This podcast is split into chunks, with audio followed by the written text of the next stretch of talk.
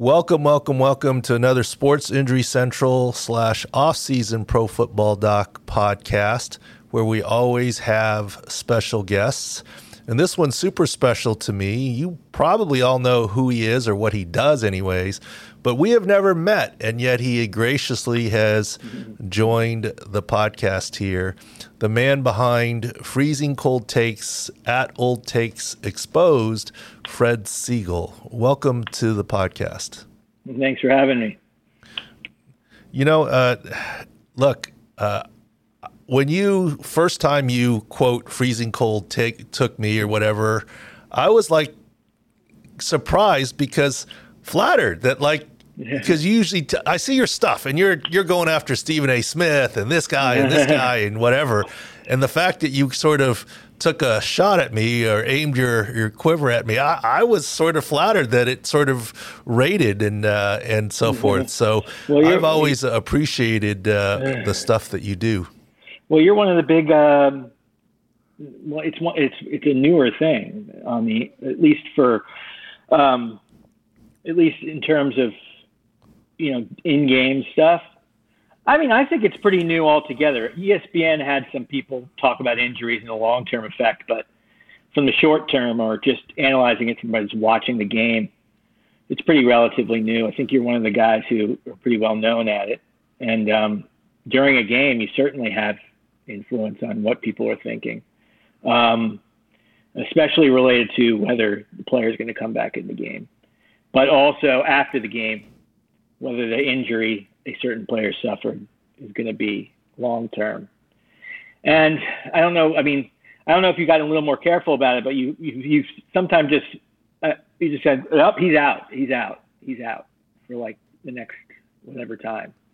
and he didn't end up, and the player didn't end up being that, or or you said it's not that bad, and then they end up having another injury. Now, there's also it, can be out of context the way we do it because the injury could be something different than you saw. Well, um, it yeah, could exacerbate a different injury that you didn't know about. No, but, no, uh, no question. Uh, yeah, yeah. So no, it's but but but that's that's the way we that's the way we play it and everything. So I mean, your your your uh, your expertise is is is relatively new. So, but it's it's not if you just if you said I think there's a strong possibility that all that I probably wouldn't post it. But when you're when you're pretty sure about it, that's when I do it.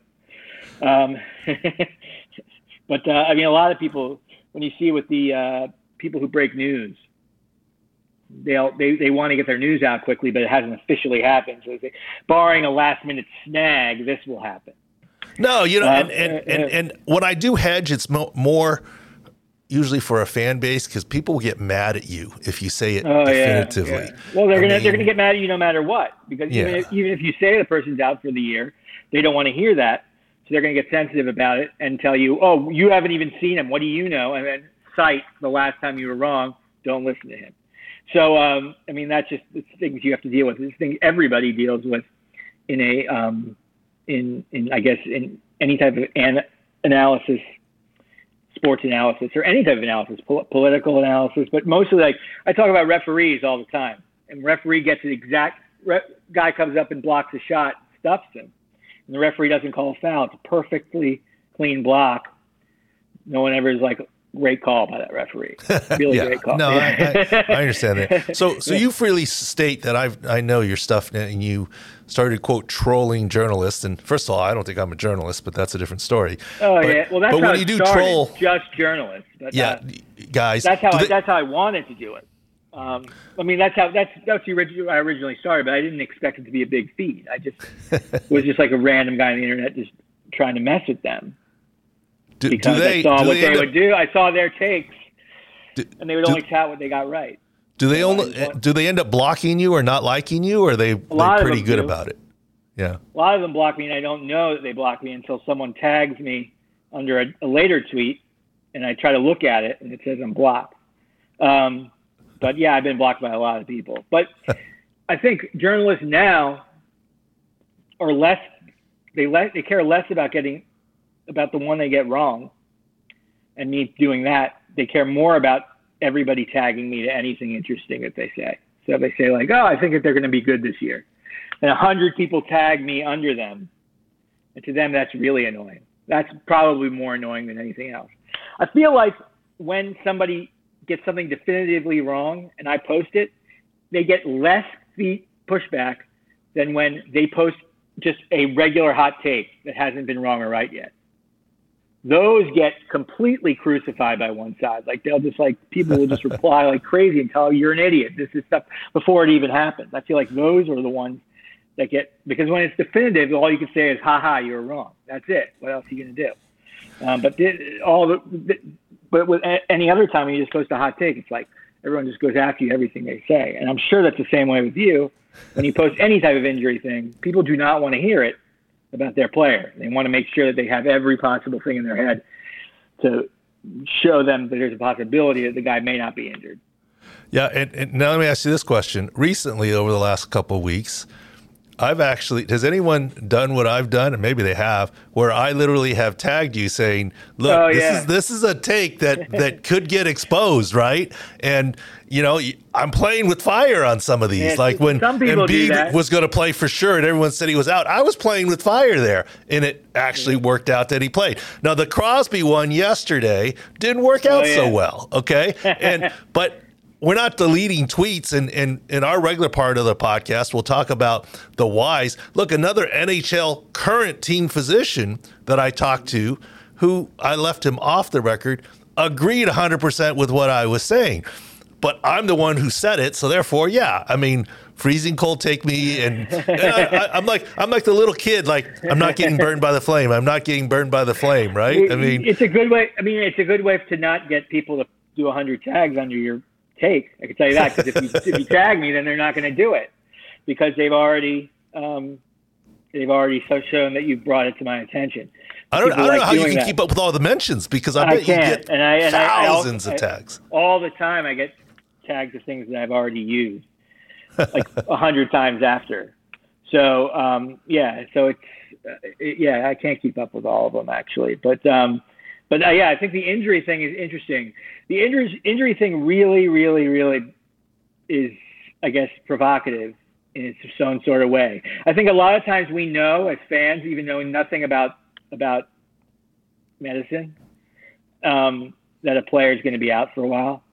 Sometimes when they like can barely walk back, the non-contact injury, where they just like start yelling and screaming and then they get walked off the field by you know that they're out for probably going to be out for the year. Like I mean, we like some of the times we know, and some of the times we just hope otherwise.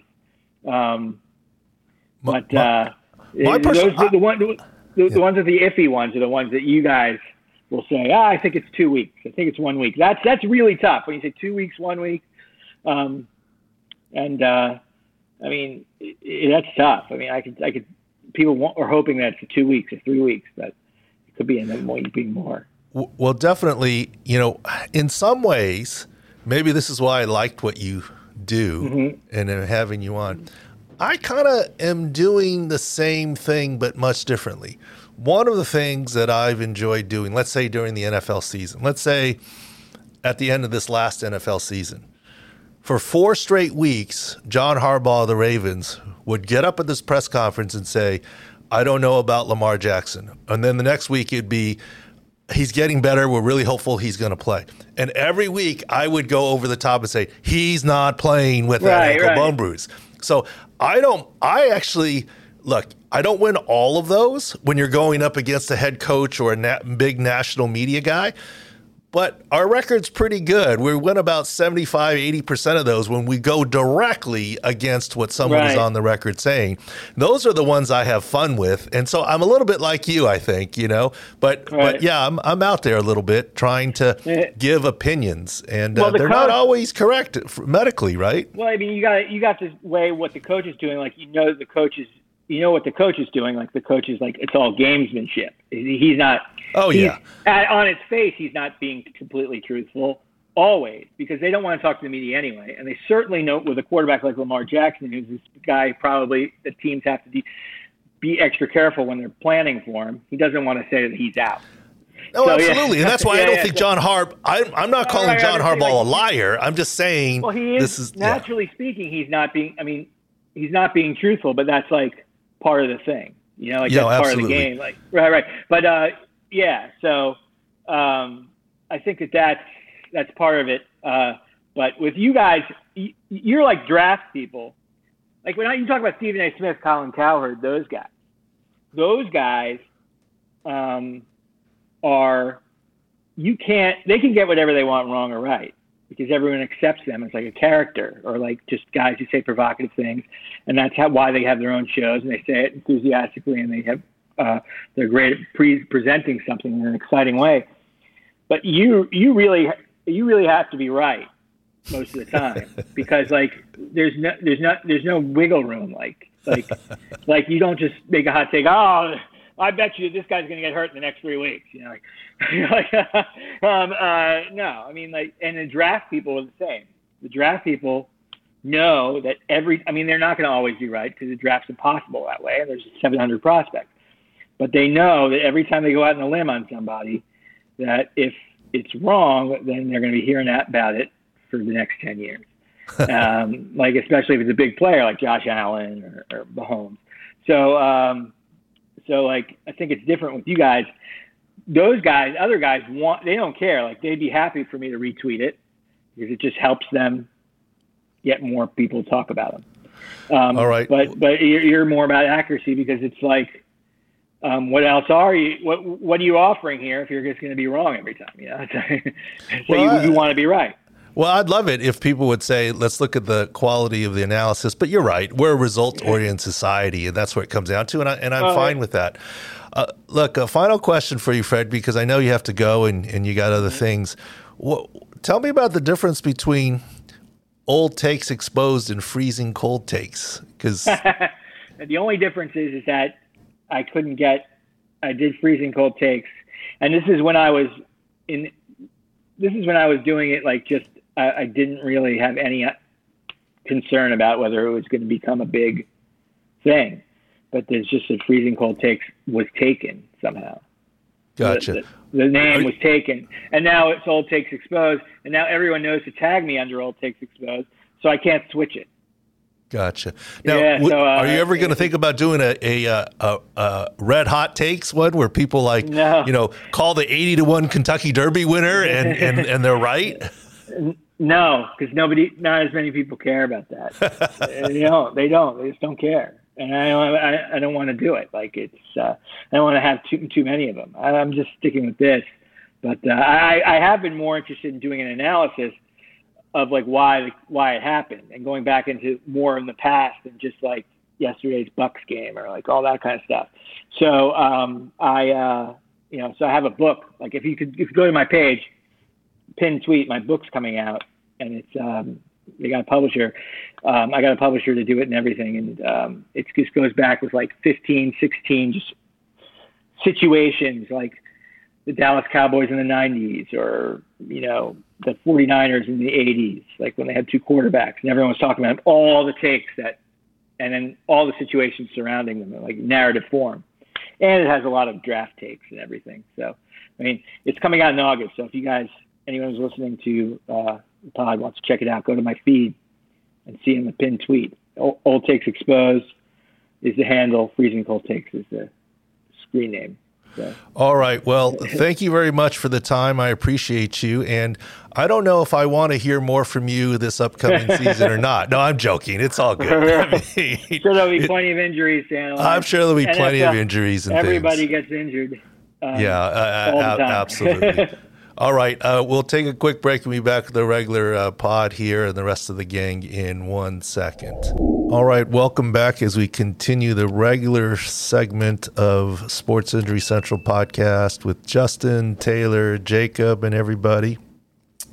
Uh, it's cool to, to chat with Mr. Freezing Cold Takes, but uh, let's continue and tack and talk a little bit about the one we got wrong that, you know, yesterday or the day before, Sunday.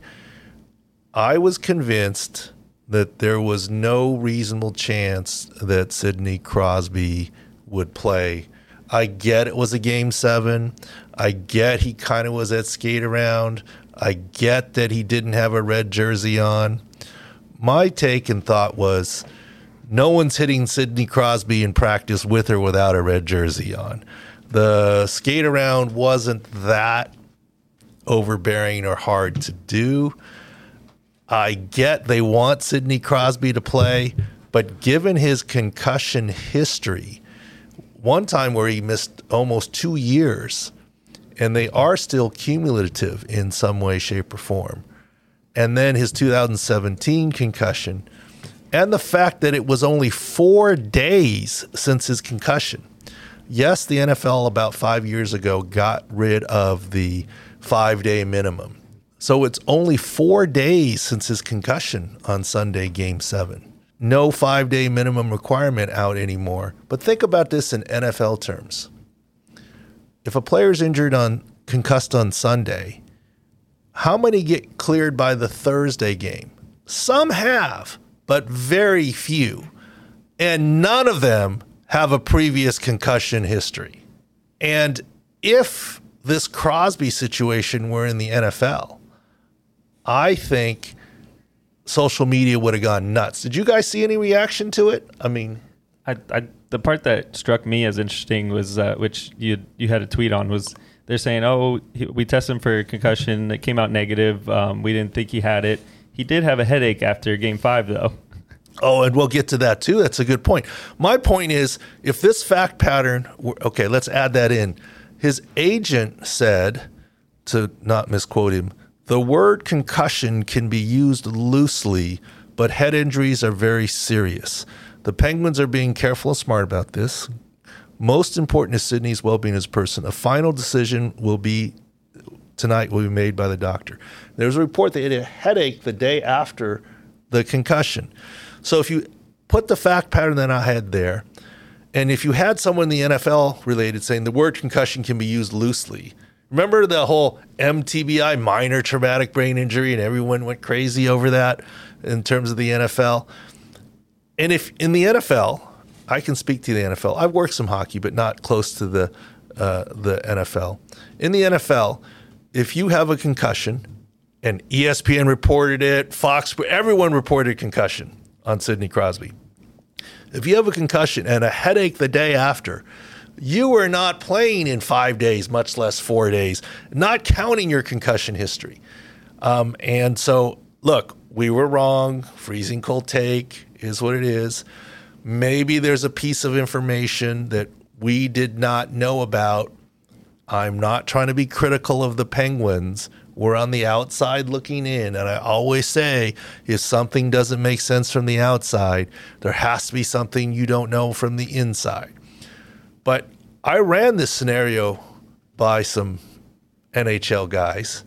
One said, I don't want to comment at all. And I'm not going to say any names. Okay. He said, nah, I just can't go there. Uh, I spoke to a preeminent NHL and really sports leader in concussions. He's like, I can't go there. Um, and let me say this UPMC takes care of all the teams in Pittsburgh. Okay. The Steelers, the University of Pittsburgh, the Pirates, everybody, including the, the, the Penguins here. So they're very reputable and they're doctors.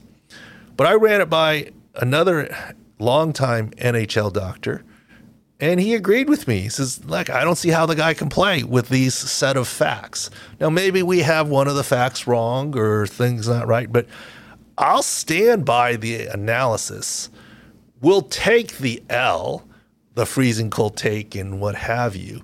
But I don't know about you guys. We'll stand by the analysis, and and uh, uh, sometimes I find it interesting. Um,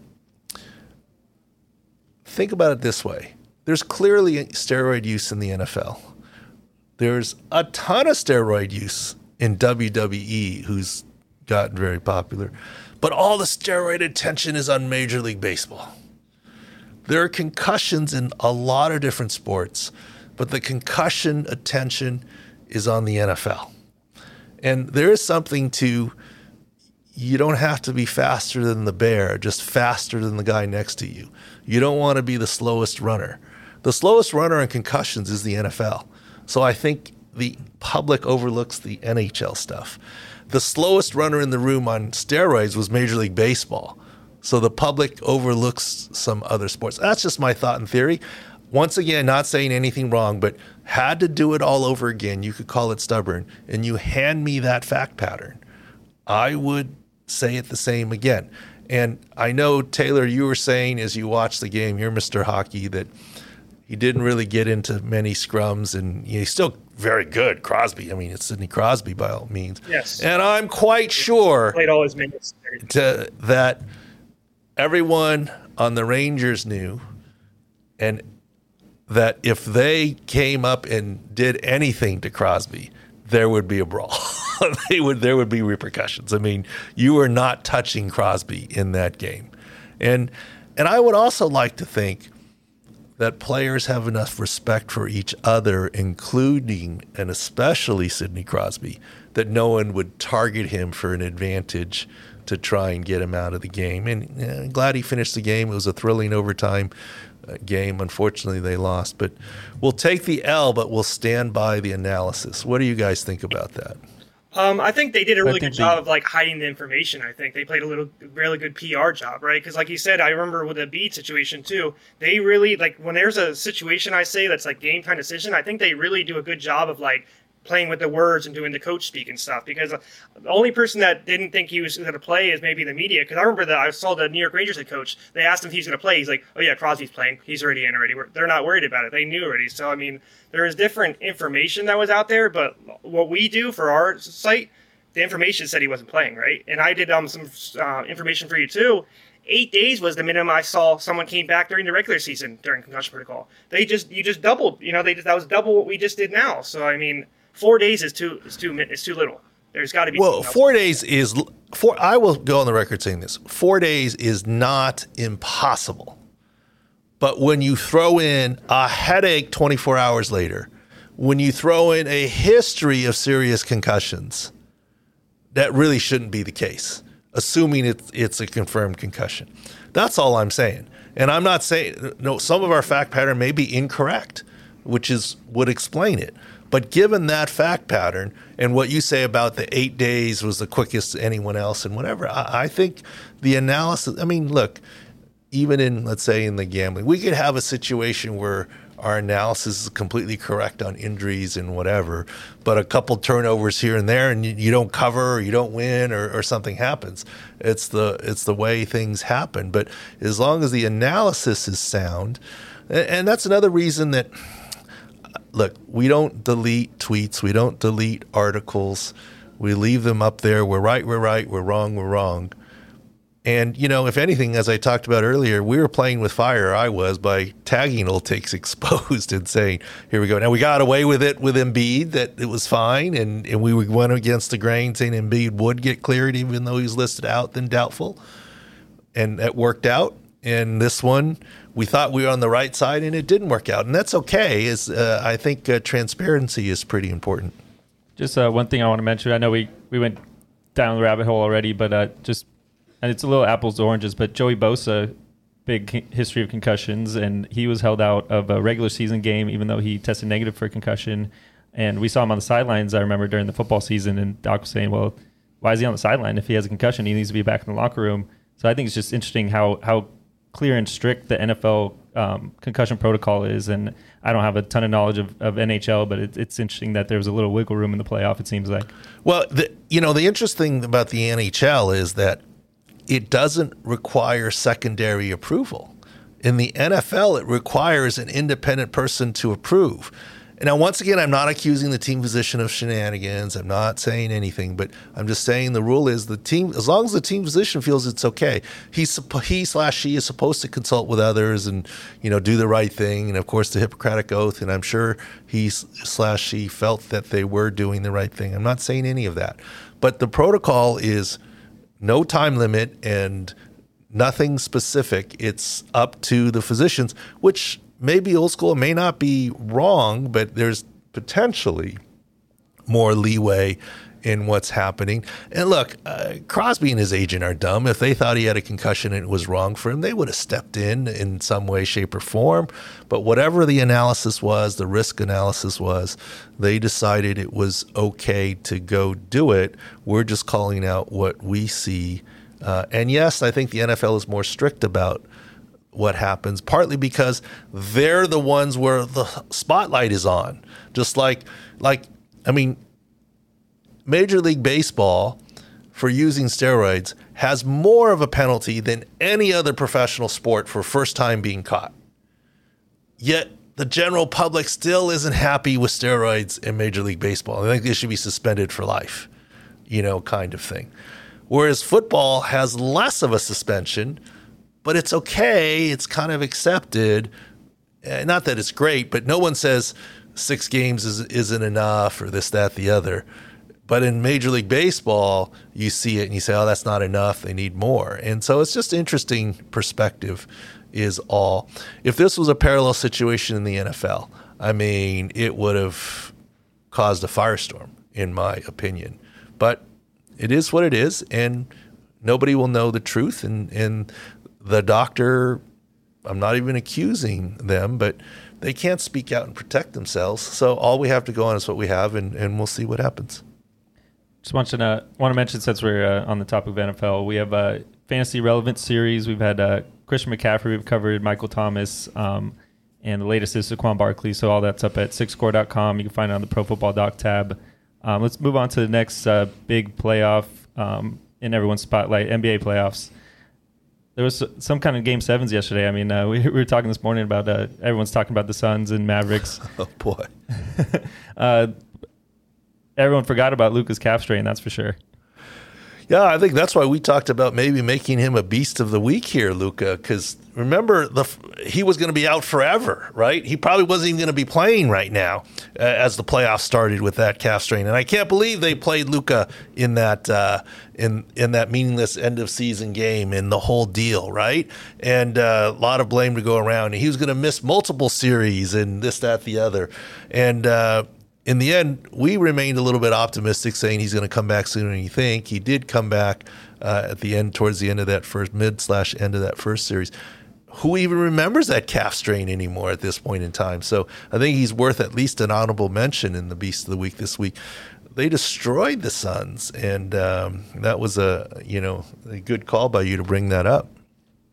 Another uh, we'll have, uh, I mean, obviously a matchup with the Warriors. I think that start season um, series starts Wednesday. We'll have uh, the latest on Gary Payton the second. He's, uh, I know Kerr's calling a long shot to return for that series, but uh, potential finals return is uh, is definitely an interesting one on the horizon. Well, um, it's it's interesting how coach speak goes into play, and I love Coach Kerr. He actually lived in San Diego for a while, and the whole deal.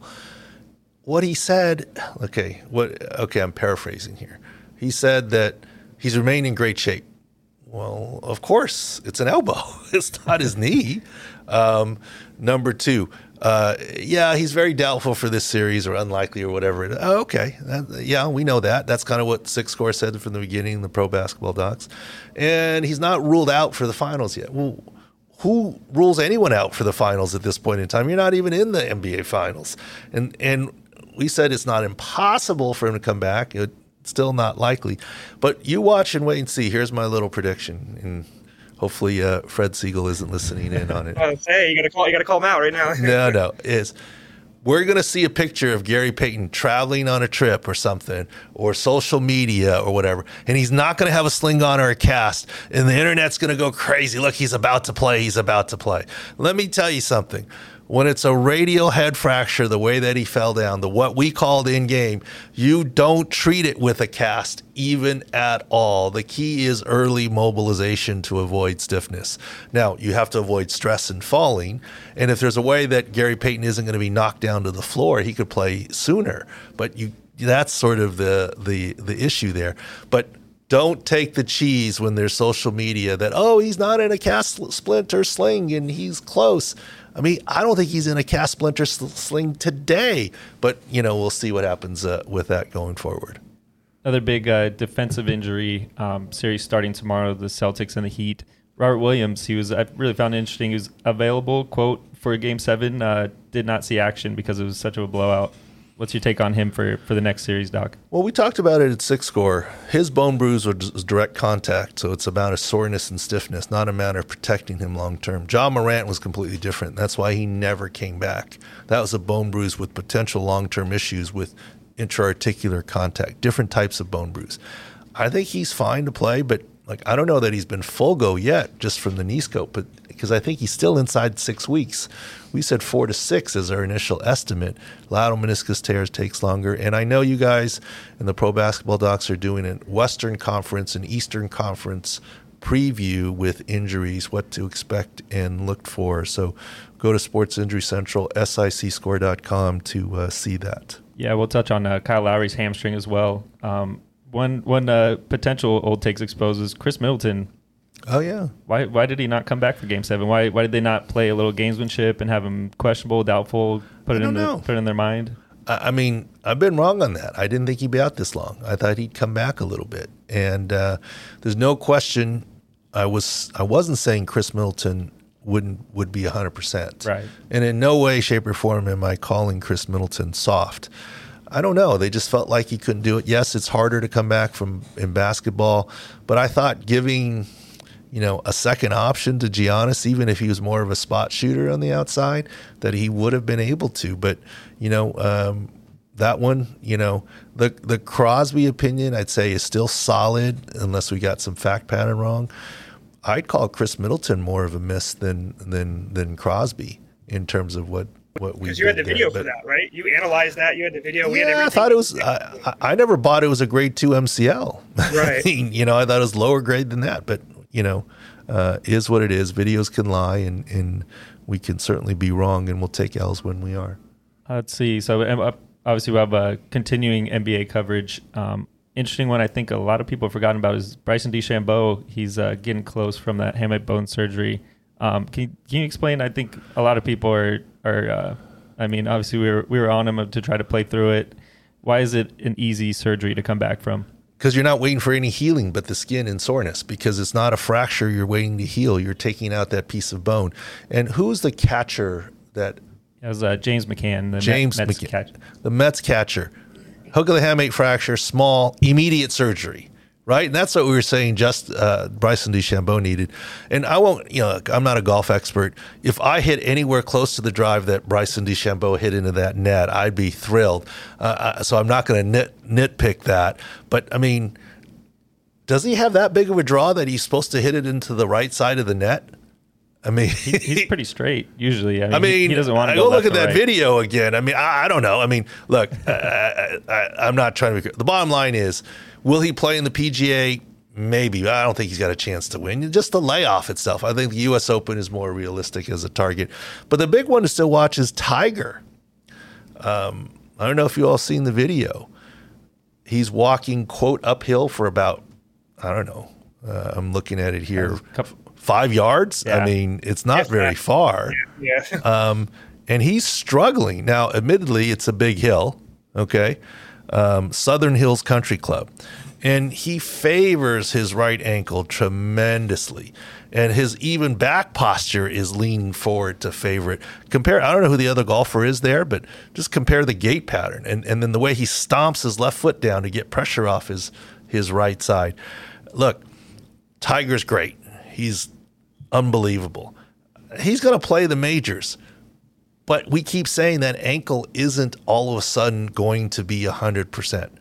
The flatter the course, the more time he has, the better. But it's not like after what, almost a year, I don't know, close, approaching a year and a half, that one more month and he's now going to be miraculously 100%. Right. It's something he's going to need to learn to deal with. And I don't know if what hole this was. This is the end of the round where he's already walked 18 holes, but uh, and obviously hills are what he struggles on most and you can see him struggling on that Instagram post there quite a bit. And uh, you know, I still think it's the competition at the top is so hard. I respect Tiger's game immensely, but that's still a big disadvantage for him. Well, I think it kind of highlights what a what a effort it was for him to go out there and walk Augusta. I mean, he he really put his put his leg on the line, put his health on the line just to to make an appearance and have everyone celebrate him back to the golf world. So so kudos for, to him for that. But but I agree 100 percent that he's it's not a just a matter of a couple months and then he's back to full Tiger. Well, and and you know I don't want to be so dramatic. It's not like his leg was going to fall off. If you know, it was just going to have to play through a lot of pain. And when you're in pain, can can you swing a golf club regularly and have your regular weight shift in motion, I mean, I think it's very difficult. Look, I think it's heroic that he shot 78 78 to close at the at Augusta, right? And he made the cut. But 78 78 also happened to be his two worst scores ever. I mean, I'll take 78 on the on the Muni course and I'll never hit shoot 78. So, you know, he did a great job, but it's not Tiger in the top of of the golf world is is tough. Well, he's going to be very selective, right, with the tournaments he chooses. So I guess we got to enjoy when we see him, right? Because he's not. Yeah, he doesn't, that's great. Full schedule anymore for him. Yeah. Yeah, make sure to follow along, uh, especially on, on Twitter where we, we're putting out all those links. Um, SIC score on Twitter, SIC score. Um, we'll have continuing Tiger coverage, especially when he's com- coming back, Bryson DeChambeau timeline, all that stuff. Um, let's move on to baseball. I know it, it kind of takes a backseat to all this, all the NHL and NBA playoffs, but baseball's chugging along. Yeah, and and you know, I think we, you know, I think we're let's let's head towards our beast of the week. And our beast of the week last week was Ronald Acuna Jr., who hit that towering home run to center field, 450 feet, while falling down on home plate. And part of what we said was, well, his knee's not right, right? And that's why he's off balance. But amazing that he could hit that home run. And this week, we always say injuries beget injuries. Now he's got he's been out with a muscle injury, groin injury, I believe. Correct. That likely, I don't know for sure, is related to, you know, look, bad mechanics on a bad swing and doing things to compensate. And now he's out for a little bit. So, guys, hopefully we're not becoming the uh, Madden or SI jinx. You're gonna have to go check up on the baseball dad and his uh, his daughter, right? Well, I think the daughter's fine. You might have to check out the dad because the yeah. mom might be like he might still he might still be in the doghouse. yeah. yeah, you got to check out on the dad more than the kid. The kid was still being fed, and the kid's fine. There's no issues. It's more about the mom, how the mom's treating the dad. We'll we'll we'll see what happens. But uh, this week, uh, before we get to the beast of the week, I want to give another runner-up shout out to like I don't know a lot about Malik Willis. I didn't watch him play football at Liberty, but I absolutely loved his what seemed to me his first interview uh, in front of Titans media when he was asked about Ryan uh, about the uh, Ryan Tannehill's mentor comment, right? And the way he deadpanned it and went, "What comment?" and then laughed it off and said, "Ryan's a good dude. He's been at the house." I mean, in ten seconds, he quelched the controversy. And this was this dude's first, first press conference. Like, I don't know what his skills are on the field. I haven't seen him play at Liberty, but he's got some good leadership qualities there. I, I really like how he handled that. Uh, maybe there was coaching involved. I don't know, but it seemed very natural to me. And so uh, for a rookie like that, I got to hand it to him. Uh, that I mean, no one's worried about that anymore. After his 10 seconds, it's done. That that's no longer a storyline. And so that was some strong uh, work, and he did it in a good-natured, funny way. Uh, I mean, that was fantastic. A, a pluses for him. So uh, tell me, you guys sort of voted for this beast of the week, so we'll we'll do it. I'll let you introduce it. Uh, just real quick before the beast of the week, one one uh, thing we forgot and kind of got breaking news in the middle of this. We're recording about midday Monday. Uh, Marcus Smart questionable availability for game one. Um, we don't have exact analysis on it. We're going to go back and find all the info, and then uh, that'll be up on sicscore.com. Yeah, and the uh, Frank, but the MRI is normal. But what does normal mean? No injury at all, or just no tears? The the type of athlete. I mean, he's a hustle guy, right? I mean, that's a harder injury, so we'll have to see, and and we'll put that in the previews. Yeah, he's been through the ringer with the quad. I mean, he got undercut by Giannis and hit his chin on the floor. That he's tough guy. Um, but yeah, our, our beast of the week this week, uh, big day in uh, in NFL, of course, is always the schedule release. And uh, one that, that caught our eye on Twitter was the Seahawks putting out a putting together a fake schedule for their players and, and personnel and stuff. Uh, I think included uh, what no no uh, bye week after the Germany game. They're playing on uh, playing on Thanksgiving, playing on Christmas. I know uh, one of the players was calling their their wife, and she wasn't too happy about that one. well, uh, first of all, I got to say, well, what happened to my Chargers and, and, their anime? I thought that was pretty good. They don't get a beast of the week now.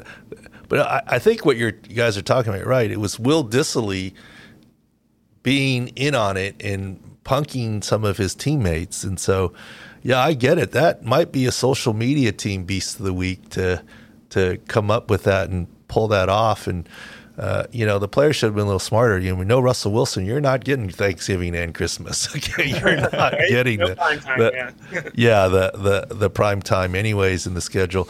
But you know, uh, the real beast behind that is is uh, I would look. We'll give kudos to the social media team, and they did a good job. We'll give kudos to Will Dissly for for pulling it off and whatever. And he's a likable guy, although he might find something in his locker. There might be some other payback. Uh, you know, uh, you know, if it's teams that I've been on or been around, uh, they'll find a way. It may never get out what they do to him, but they'll the kangaroo court, the something. You know, there- there'll be something coming his way uh, for sure. Uh, he'll probably be a subject of at least a uh, a, uh, a rookie. Uh, uh, show thing or something. I mean, the, the vets will get him back, but the real beast behind the the the social is, is Pete Carroll. He's the one who okayed it and said, "Let's do this." He's the one who joined it too. And without Pete Carroll's stamp, that punk thing is not happening. And so that was Pete Carroll. Remember his USC days? That's what I mean. He he'd do pranks and things on the USC guys all the time. So that as much as we're saluting the Seahawks PR, it's Pete Carroll and, and his style. He's the one who rubber stamped the whole thing. When uh, I think we're making pro football doc podcast history because we have like three runners up for a beast of the week. Um, Right? one one we forgot to mention was the the Drew Brees tweet. Oh yeah. He's uh, he was saying that oh maybe I'll come back maybe I'll uh, join my kids pickleball league or I, I forget what the what the whole list was but what's what's your take on him uh, leaving the booth Doc?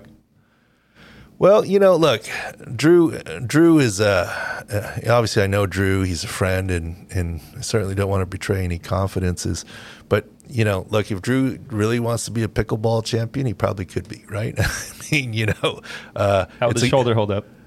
Well, I mean, look, I haven't played pickleball, but people tell me it's a game that even I could play with my bad back and this, that, the other. There's not a lot. for older people. It's for older people for sure. You're good. Okay. Easy now, easy now, easy now. No, I mean, look, he's a great athlete. Uh, look, how about the shout out to to our guy who's been on the podcast here, Danny Woodhead.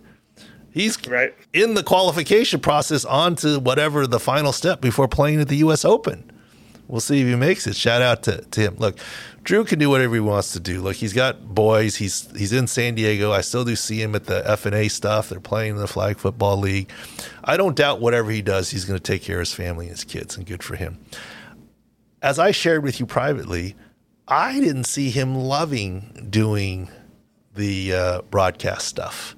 I don't know there's a specific reason. I just didn't see it. So it doesn't surprise me that he's not doing it. Uh, he did actually hint to me that he wasn't going to do it. Um, you know, uh, but I leave that alone. We're not newsbreakers in that in that way, shape, or form. Drew's a very talented guy, and you know, um, let, let's talk about Tom Brady and his stuff. Okay, Tom Brady is now purported to go 10 years, 375 million with the Fox deal. That's a tremendous amount of money. You could give 10% of that, 1% of that, I'd take the deal. Okay? We all would take that deal. But as amazing as it sounds, 37.5 million is a lot. It's more than he's made most years at football. But what's his endorsement income this year? Sportico reported it at 40 million. He's not in the poorhouse. And let me tell you, that broadcast gig is not as easy as you think for a couple of reasons. Number one, it's now 18 away games, not half at home, half away. There's no bye weeks. There's probably a, a Thanksgiving and Christmas worked in there, this, that, the other, and a late Saturday game, double duty. And even on a regular week, you fly there on Thursday night.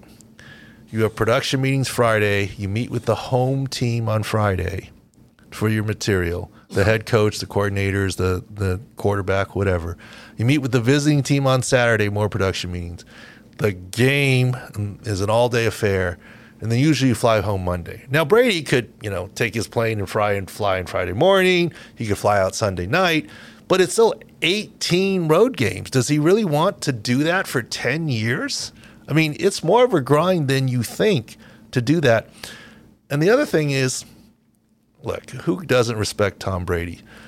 But Eli, uh, sorry, Peyton has been kind of off the cuff, right? And he shows his personality. I don't know that Brady's shown his personality yet. With the Jim Gray stuff, he's very measured in his responses. Heck, the next play might go off before he says something on national TV, right? He's so measured. I say that jokingly. He's so crafted in his PR campaigns and he stuff. I, I'd love to see the real Tom Brady and see him be successful, but I'm not sure he'll love that and have it be a great fit long term. But that's just one man's personal opinion. But it's a harder job than you think. And you, if you think he's doing it for the money, I think you're crazy. Because even if he takes that job, he's not the richest member of his own family. Right. I mean, Gisele. He never, he never was. Yeah, I mean, yeah, she, it's yeah. not going to change his life. I mean, doing what he wants to do and doing something, you know, do you think he's playing for money? No, he just loves it. He's playing for competitive juices, you know? And so if the broadcasting fires up his competitive juices to excel, I think he'll be great at it. But I'm not sure if it will or won't. Who knows? Um, one of the things on that doc, I think we had a conversation about it. I think a lot of that stuff, that 37 million, also has to do with bringing a lot of his stuff over too, right? Like he has TV shows, he has his um, brand and everything. Like he's going to have to do more with that 37 than just announce. I would say, right? Yeah, maybe it's a great business opportunity for him. So it obviously has to make sense, and I'm not saying it doesn't make sense, but uh, you know, I don't see traditional number one broadcaster Tom Brady for 10 years in the standard rules being just a perfect two way fit. I want to I want to know what the uh, the over under is with that crazy uh, schedule that you just detailed. The 18 away games. Is he going to sneak a French fry in year two or year three? How's he going to keep up that TB12 uh, diet plan? You know. he can keep if he wants to keep it up. It'd be really easy to keep it up. Look, uh, him him flying a personal chef or whoever with him is is is less a percentage of, of, of his income than you going to Morton's or the Palm Steakhouse. I mean, it's nothing. I mean, he can have whatever diet he wants. It's just a matter of what he wants to do. Uh, money is not the object there. That's what I'm saying. Thirty-seven and a half million is a ton of money, but it doesn't change his life, and so that's all I'm saying. Uh, does he want to do it? He has to want to do it. Maybe he does. All right, we probably went overtime too far here. Justin will have more editing. Thank you, Justin. Thanks, Taylor, Jacob. Thanks for joining us on the Sports Injury Central podcast. And as you know, we're never short on topics or opinions, or we're just always short on time for the podcast. Go to uh, Sports Injury Central, sicscore.com for all the latest analysis. And we appreciate you, and we'll catch you uh, next week.